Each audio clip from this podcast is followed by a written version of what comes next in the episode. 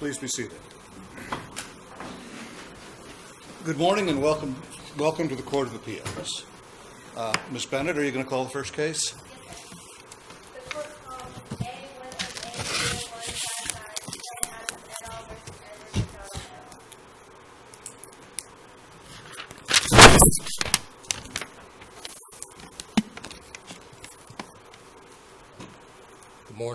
Please the court.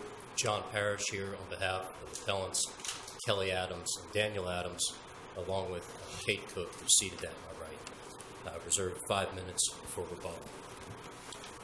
OCGA 9371A, the statute of limitations for medical malpractice action, requires a medical malpractice action to be brought within two years after the date on which an injury or death arising from a negligent or wrongful act or omission occurred. Kelly Adams had a stroke on September 17, 2013. She had a stroke because eight or nine months earlier, her condition that caused the stroke was misdiagnosed by appellees McDonald and Penix. The September 17, 2013 stroke was the first and only injury that was caused as a result of the misdiagnosed condition. The statute of limitations was September 17, 2015. The case was timely filed on September 10, 2015. Nevertheless, at the close of discovery, a motion for summary judgment was filed, and the trial court found that the statute of limitations began to run at the time of misdiagnosis, even though there's no medical evidence that's admissible of pain, symptoms, or injury from the misdiagnosed condition until September 17, 2013. You're going to hear a couple of terms during this argument uh, cerebral ischemia, which means an interruption of blood flow to the brain, transient ischemic attack, which is a transient interruption without injury. Uh, by definition, there is no injury, and stroke, which is an interruption of blood flow where an injury results. And the term myxoma will also be used. That's a benign tumor on the heart. The only risk posed by a myxoma is that it can cause a transient ischemic attack or a stroke. The relevant factual background is as follows. Kelly Adams, a neonatologist at Longstreet Clinic, was on a shift on January 31st, 2013.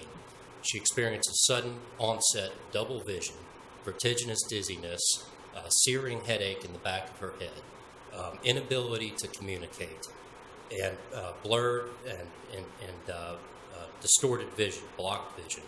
Uh, a nurse noticed her condition, placed her in a wheelchair, took her to the emergency department at Northeast Georgia Medical Center. Uh, they worked her up for an ischemic stroke. That's clear. They performed all the testing that would be performed for an ischemic stroke or a transient ischemic attack, except an echocardiogram, which is part of the protocol at Northeast Georgia Medical Center for a transient ischemic attack. Dr. Penix was called in to consult. Her symptoms abated approximately 15 minutes after presentation. He saw her uh, several hours later, concluded that she had had her first migraine, told her to follow up with Dr. McDonald in three to five days on an outpatient basis. She did that. Dr. Penix testified no injury or damage at the time of discharge. Dr. McDonald assessed her for the January 31st, 2013 event. His differential was TIA versus migraine. He also did not perform an echocardiogram, nor did he look at the testing from Northeast Georgia Medical Center to see what tests were conducted. He concluded it was migraine. He treated her and followed her, he and his practice, uh, over the next months, treating Kelly Adams for migraine headache. During that time period, she had occasional blurred vision and a mild head pain. On September 17th, 2013, she had an onset of the same symptoms that she had on January 31st, again presented to the emergency department. This time, a third neurologist saw her, put her on the TIA protocol. An echocardiogram revealed a myxoma. Brain scan revealed a stroke that had occurred on that day, no other stroke injury, and the myxoma was immediately connected to both the stroke and the TIA that had occurred on January 31st, which they now recognized was a TIA. As a result of the stroke, Kelly Adams lost half of her vision. Uh, some of her cognitive functioning is below the fifth percentile. Uh, she's been diagnosed with a seizure disorder. It's illegal for her to drive in the state of Georgia. If the defendants had complied with the standard of care when they treated her initially, the myxoma would have been recognized and removed. No injury would have resulted. Now, the legal analysis here on the statute of limitations defense is that they have the burden of proof. They have to show undisputed evidence that there was an injury arising from the two instances of misdiagnosis prior to September, prior, well, more than two years before we filed the suit. All of the evidence in the trial court, all of the expert testimony was that there was no injury or damage from this myxoma until September 17, 2013. That's the first time when anyone testifies that there was injury or damage or symptoms from this undiagnosed myxoma. In the Well, trial, as a- doesn't hindsight tell us that the blurred vision and the other symptoms were in fact uh, a symptom of the myxoma? Incorrect, Your Honor. In the trial court, the experts for the defense specifically testified in hindsight that those symptoms were more likely than not actually migraines, that she was having a migraine condition. And I'm going to, I will quote the testimony. Appellee McDonald, one of the defendants, testified, and I asked him in retrospect, he said she didn't have any neurologic deficits consistent with cerebral ischemia between her original presentation in the emergency room and her stroke. It was all consistent with migraine. End quote. That was in retrospect. Their expert, Robert Adams from Charleston, South Carolina, neurology expert. I asked him whether he had an opinion to a reasonable degree of medical certainty regarding whether symptoms between January 31st, 2013 and September 17, 2013 were caused by the myxoma. His response, quote, I have an opinion. I don't see any evidence that anything was caused by the myxoma then. Jay Schechter, another neurology expert retained by the defense, he testified that the starry vision pattern and the head pain that led him to conclude that the symptoms between January 31st and September 17th were migraine, that led him to conclude that those symptoms were migraine headache. The trial court Well, migraine could be symptomatic of something else, but what you're telling me is that the evidence at trial did not support that, that possibility in this case, right? The evidence on summary judgment uh, was undisputed. The expert testimony was undisputed that there were no symptoms from the myxoma between January 31st and September 17th to a reasonable degree of medical certainty. One of our experts testified that it was a possibility, but he said it was speculative and below the threshold of uh, a reasonable probability. In other words, less than 50%. If you flip this around and we were going to try to file a medical malpractice lawsuit for some injury or symptom or some kind of damage that occurred uh, during the time period that we're talking about here, we would have to have testimony that more likely than not there was injury or symptom or some something that was actionable during that time period. For them to get summary judgment, to have any chance of getting summary judgment on their statute of limitations defense, they would have to have the evidence would have to be undisputed that there was an injury or symptom or something from the misdiagnosed condition during that time period. And here that just doesn't exist. The trial court got it 180 degrees incorrect. Um, actually, what the trial court did was apply the statute as it existed prior to 1985 when it would start running upon a negligent act that was held to be unconstitutional in a Supreme Court's decision in Shessel and was amended so it starts to run when there is an injury. Now, now assuming that um, they point to some evidence that would say otherwise, that there was, you know, that there was in fact testimony that that your client was symptomatic uh, afterwards, um, would that be enough for them to prevail? Given given your testimony, uh, expert witness testimony, that it wasn't related. It would not, Your Honor. Uh, the best that they could do is create a fact issue on that question. And here's why. The, linking the injury, this is a medical malpractice case. And even in a non medical malpractice case, Supreme Court's 2010 decision in Cowart makes clear that a specialized medical question, which is what we have here, requires expert testimony. And Division Two of the Supreme Court's decision in Cleveland v. Gannon says that you cannot obtain summary judgment based on opinion testimony. So they could potentially create a jury issue. Uh, now, there's another uh, uh, problem here, and that is that under the new injury exception, which this would fall into, it's the symptoms of the new injury that start the statute of limitations. If you read, uh, if we look at uh, footnote five of this court's nine to three decision in Cleveland v. Gannon, the argument was made that the underlying condition was symptomatic, and therefore the statute of limitations started to run. This court rejected that and said that it's the symptoms of the new injury that matter, not the underlying condition. And the Supreme Court says the same thing in Division Two of Cleveland v. Gannon. Now, you, I think I think your brief pointed out that there's a little tension in some of the cases of our court versus the Supreme Court's recent cases. Do you believe that there's any of our precedent um, in the, at our at the Court of Appeals that should be clarified or, or changed in light of recent Supreme Court opinions? I believe that there is uh, at least some tension um, between some of the decisions. There, there's a decision, uh, the Daly decision cited by the defense. Uh, it's not clear whether the patient's metastatic cancer that was the new injury was symptomatic the entire time. It seems to indicate that the underlying condition was symptomatic, and therefore uh, there was no injury or no new injury. But uh, if you look at Amu v. Barnes, for example, the patient's cancer was colon cancer, and the science was that it slowly grows and gets worse day by day, month by month.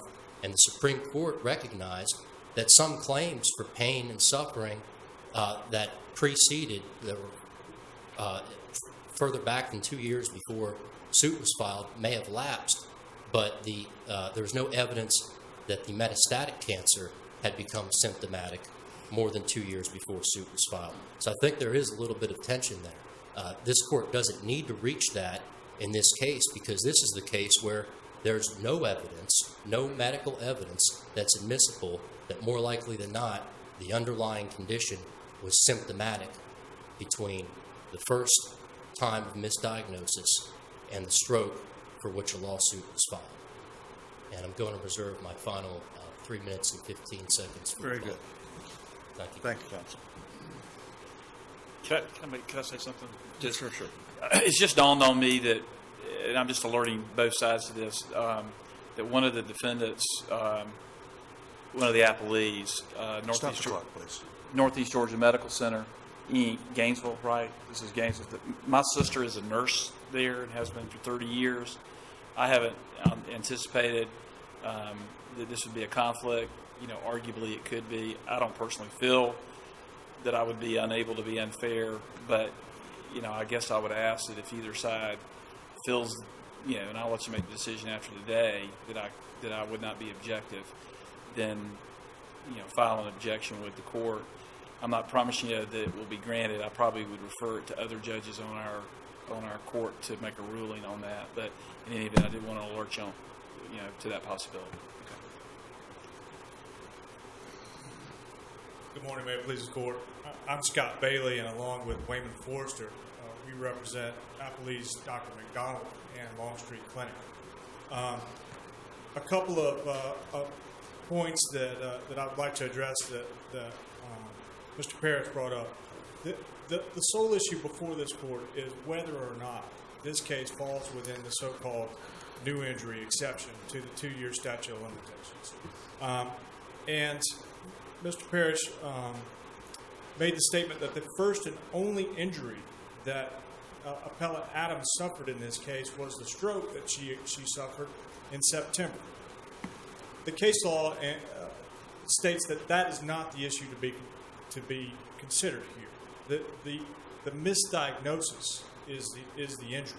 The misdiagnosis is the injury that triggers the statute of limitations. Plaintiffs contend and allege that the misdiagnosis in this case occurred back in January and February when uh, Dr. Penix and Dr. McDonald evaluated Dr. Adams. So we contend that the statute began then because that is when they allege that the misdiagnosis occurred. Then the issue for the court then is to determine whether or not uh, she meets. Well, the in Amu, the misdiagnosis was, you know, failure to, to, to catch the suspicious um, growths that subsequently became uh, aggressive cancer. I, I don't see how that can be reconciled with your assertion that the misdiagnosis is the injury. Well, in this case, uh, Judge McFadden, in January, she began having dizziness, headache, blurred vision, um, and symptoms consistent with either a TIA, an ischemic attack in her in her brain, or migraine. Both of those things were on the differential diagnosis. She was worked up for TIA uh, in, in January and February. She continued to have symptoms related to those things throughout the, her course until September when she suffered the Well, who- now, that's a, that's a big statement, and it may be right. I mean, y'all are more familiar with the record than we are, obviously. But who says? Yeah, because he says, appellant's counsel says that's not true. So which expert says that in the record? Well, Judge Roth, I mean, uh, Dr. Rothrock, plaintiff's expert in this case, um, supports that uh, notion as well, Well, as the that testimony was just represented to us as being merely allowing a possibility. Is that incorrect? Um, no, that's not incorrect, but there is no other explanation for those symptoms according to the plaintiff's theory in this case. The, the irony is, in this case, is that the plaintiffs are, are alleging that the standard of care was breached in January and February because these two physicians did not diagnose um, a myxoma, which could, could cause an irregular heartbeat to cause blood clots to form in the heart and then travel to the brain and cause a stroke. So, so that is the, the allegation in the case. They allege that not only did those symptoms that, that triggered the statute in January and February um, were a part of this um, tumor that caused a stroke, they also contend that she continued to have those symptoms all the way up until, until September, and she was never diagnosed until she had the stroke in September. Can- Uh, You go ahead. I, I was going. to I just want to ask you a question of evidence generally. Um, you know, if we find that there is evidence in the file that these symptoms after the event, the first event, uh, were related, if, but we also find that there's evidence that they possibly aren't related, what do we do with that? Well, this is a, a, a procedural question. It's not a substantive question. And, and the, the trial court determined after an extensive review of the record that there was enough evidence in the record to show that she was not completely asymptomatic. Well, of course, summary that- judgment. Yeah, this is de novo review, right? I mean, so, my, you know, go with my question, all right? Which is, there's evidence in the file that says that they're rel- they're related, it's consistent with your position, but there's also evidence in the file that the symptoms aren't related. I mean, wouldn't uh, in the, under that situation, if we got to that point, wouldn't we have to reverse and say that the appellant is entitled to a trial on that issue?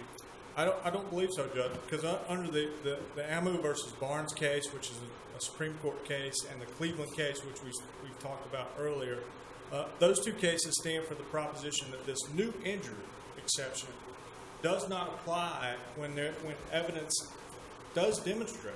And, and under any analysis of the record, How there clear is does some it- evidence that demonstrates that. You say some evidence, but that's my question is for us, doesn't it have to be the way opposing counsel put it, undisputed? In other words, we don't weigh the evidence, we don't judge it. Um, doesn't it have to be undisputed? In other words, like Judge Ray said, there's not some evidence here, there's not some there, but it just has to be the only evidence. Is that, would you agree with that as our standard? I don't believe so, Judge Rickman, because in this, in the cases where the new injury did apply, um, and the new injury exception did apply, and, and the courts determined that, that, that the um, plaintiff did have longer than two years to, to file their case, those cases, there was no dispute that the patient was asymptomatic at all by either side. So, so a, the issue that that the Supreme Court in the Cleveland case and the Amu, Amu case found most important was whether or not the patient was completely asymptomatic for a time, such that there could be no dispute that when she began to have new symptoms, there was a new injury. So But how- those cases were clear. Yeah, but how, but how can how can the judge at the trial level, not well, forget about us for a second. How can the judge at the trial level say? How could she discount testimony from expert witnesses that said the symptoms weren't related? I mean, I, as far as I can remember from being a trial judge, I don't think she's entitled to weigh that at all. And, and there's no credibility decisions that she can make. That's why we're able to review this de novos because you know, Judge Besson had to had to do so without making any credibility calls. So, so the, the, it, there's a distinction to be made here between whether or not there were symptoms. There's no dispute that there were symptoms. Well, No- everybody's going to have s- symptoms of some sort. You've Well, got to prevail under undisputed facts that there were symptoms of, of the condition that, that that that led to the stroke. Like a headache.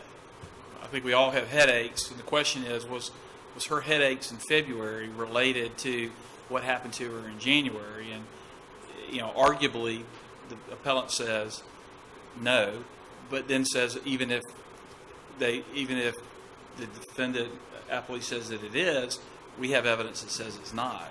So that's why I'm saying I'm, I'm just not sure that the trial court judge is able to pick. And I, and I go back to a decision that Justice Blackwell made in the first emergency room case that went up five years ago. Um, and he made it, he said in this particular case, I don't remember the name. I remember the case because it was mine and I got reversed on it. Um, but I don't remember the name. I blocked that out. Uh, but he said, you know, it's not for the court to judge the credibility of the expert witness's testimony if it comes in. Um, and I'm assuming that all this expert testimony is admissible, so we're not dealing with a Daubert issue. And then the question becomes, do we even weigh it? Right. And, and I think there's two separate issues here.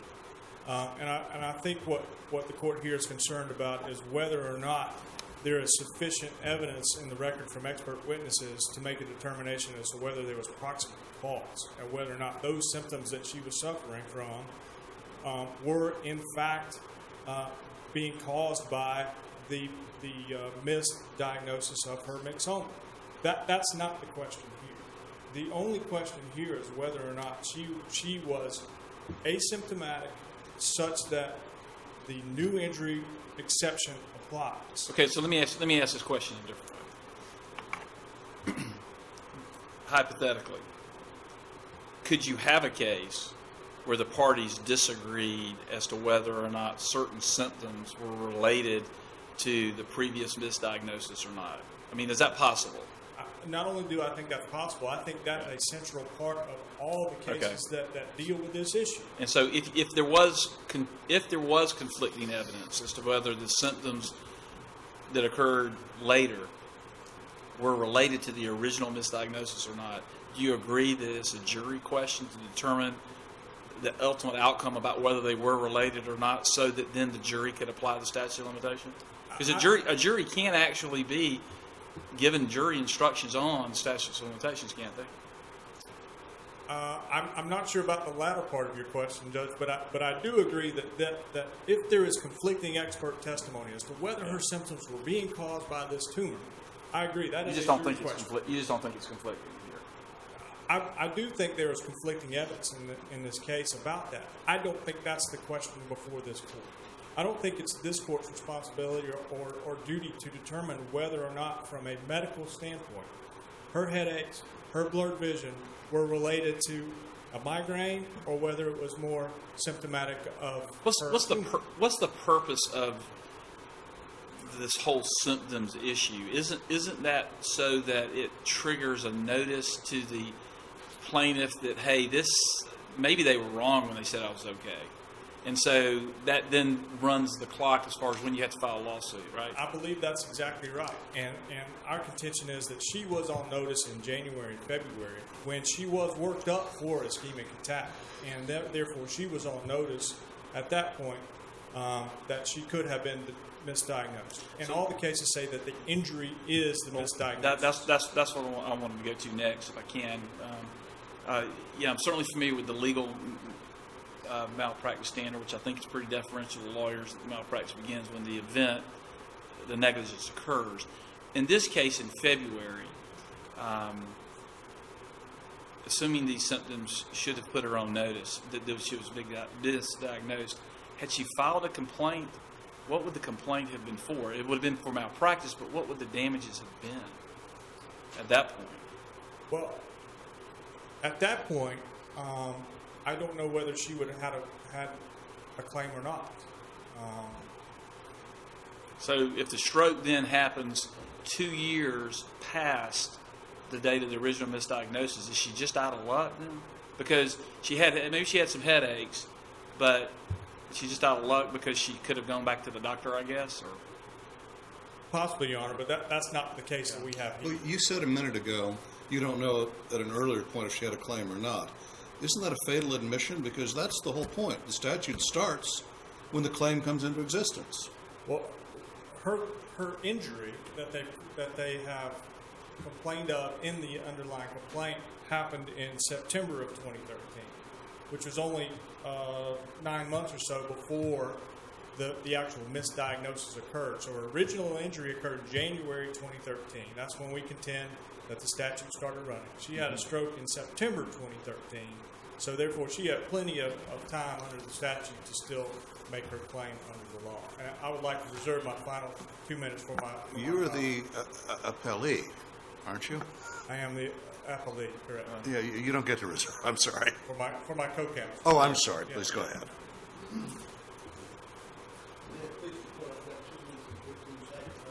My name is Tom Cole. I represent Dr. Penix from Northeast Georgia. What I want to emphasize as much as I can is that this is a procedural issue. It's a matter of fairness. The statute of limitations is two years. The court, the courts have said that that, that is from the misdiagnosis because that is the injury unless there's a new injury, but that only comes into play if there's been a period of asymptom, asymptomatic, uh, asymptomatic. But to Judge Ray's question, which really was helpful to me in processing it, had the plaintiff filed that complaint, when you get to the damages portion and plaintiff has been damaged, what, would it be? What what would it be for? whatever her injuries and damages were up to that point. I disagree that there was no injury. She had a, a TIA under their evidence. She comes in, she's got pain. Uh, my client uh, uh, uh, examines her, sends her on her way to another neurologist. In the meantime, she continues to have pain. She's incurring costs, expenses for medication to do things to treat a, a migraine that they're saying didn't happen. She could have filed a lawsuit for that. I asked Dr. Rothrock at his deposition, and this is fact in the case, that she did have a need to go to a doctor. She did have a need for medication. She did have a need for follow up. So there was an injury, and, and, and that all gets back to the point that she was not asymptomatic. What she testified What would to be the what would be the injury if if it was essentially called a migraine?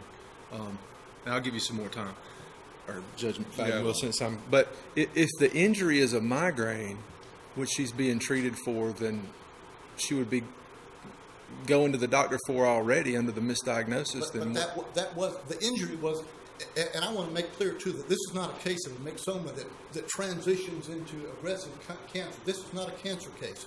This is a myxoma in the heart. The theory is that it was putting out emboli that were causing these things, the pain that she was having. She wasn't having migraines according to their testimony. She had a myxoma, and what was happening was she was continuing to have uh, symptoms from that myxoma that they were shooting off. Now, they say that uh, I, Dr. Rothrock was just giving possibilities. I asked him on his deposition what was causing these intermittent things that he admitted she continued to have intermittent symptoms. He said that the most plausible explanation was that she was continuing to have emboli. The only time he got into the possibility was on redirect examination after they took a break, and then he came back and said, "Well, that's just a possibility." That's still evidence, though, right? It's, it is evidence. I mean, we can't we can't weigh that. I mean, And- so and- he's wait a minute, wait a minute. He says it originally. He says it in a way that's favorable to the appellee. Then later he says it another way. You know, how do how do we reconcile that? Unless unless you're able to strike his testimony, then we have to take that as being all put together if he said it at one time, right? You don't weigh it, and Judge Besson doesn't weigh it. It doesn't make any difference because getting back to what we're here about, statute of limitations, this is a procedural issue. We're not here to determine substantively what caused that pain, what caused this, or what the problem was. The question, the question is, was there a misdiagnosis? Generally, that's the time the statute starts to run at the time of the dis- misdiagnosis. The exception is if there's later a new injury. I'll admit there was a new injury. She had a stroke in September, but we don't get there because the only time you get there is if there was a period of uh, when the patient was completely asymptomatic. She was not. She testified. Well, it seems to me that asymptomatic is kind of the central question in this case. Everybody has some sort of symptoms almost every day, and it becomes some sort of a fact question whether these were symptoms of of the condition. of the condition at issue. And so how is this anything other than, you know, de novo review? There's some evidence at least to support the other side's interpretation. Where this comes into play is this is just not any symptom. She's not having a cold. She's never had headaches before. She has a TIS, right? She goes to the emergency room. She continues to have those headaches and vision issues. This is all in the record. There's no question that she had that. This becomes an issue of fairness. If she had not had any more symptoms, and then two years later, four years later, whatever, she has a stroke, she never, it wouldn't be fair. She never was put on notice. I need to think something else is going on. So I, I think I understand your point. Your point is it doesn't matter whether or not they were or were not related, but if they could have been related, that put her on notice. But it's a, it's a fairness situation. Now she's on notice, and, and she's got two years to do something. And, and the and How does a trial court or how does a trial court or our our court where is that line? And so my question would be does the trial court weigh well there's evidence she testified in her deposition that she had a severe headache, went to the ER and got some medication one time over that period.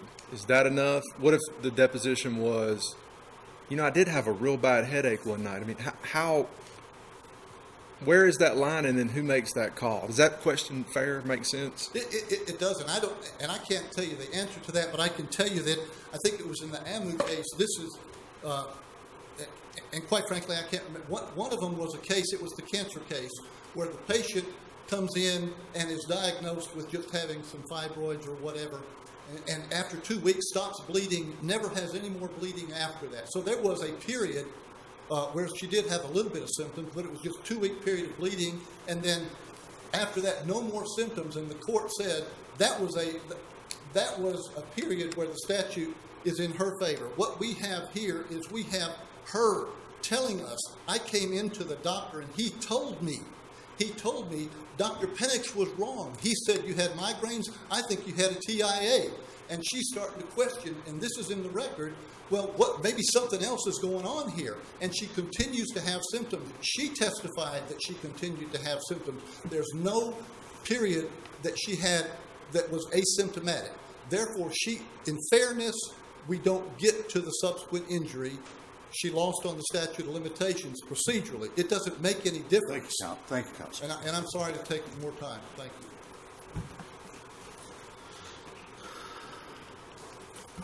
I have a few things to say in rebuttal. Um, First, uh, it's false. We never contended that the symptoms during the intervening time period were caused by the myxoma. That's not true. We never contended that. It's not any of the pleadings, not any of the briefing, uh, just simply false. Second, um, we never uh, directly examined Dr. Rothrock during his uh, deposition.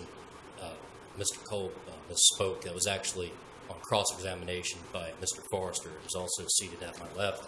Uh, Going to put the testimony down. Here, here it is. Um, I just don't think we have enough information to be able to say anything about the etiology of the symptoms she was having to a degree of medical certainty.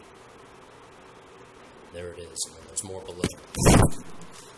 That was Dr. Rothrock's testimony. And again, all their experts thought that it was something else. Another thing uh, that's worth noting, uh, and I don't think it's important given the way the expert testimony is in this case, uh, is that uh, Kelly Adams saw an ENT doctor between uh, Dr. Penix and Dr. McDonald, who diagnosed her with eustachian tube dysfunction, said some of her symptoms could have been due to that. Also, uh, she was being treated by uh, an allergist who had diagnosed her with sinus headaches, and some of her headaches could have been caused by that. And so there's more than one medical condition uh, that she had that was ongoing at the time. And the expert testimony only attributes the January 31st event and the September 17th event to the myxoma.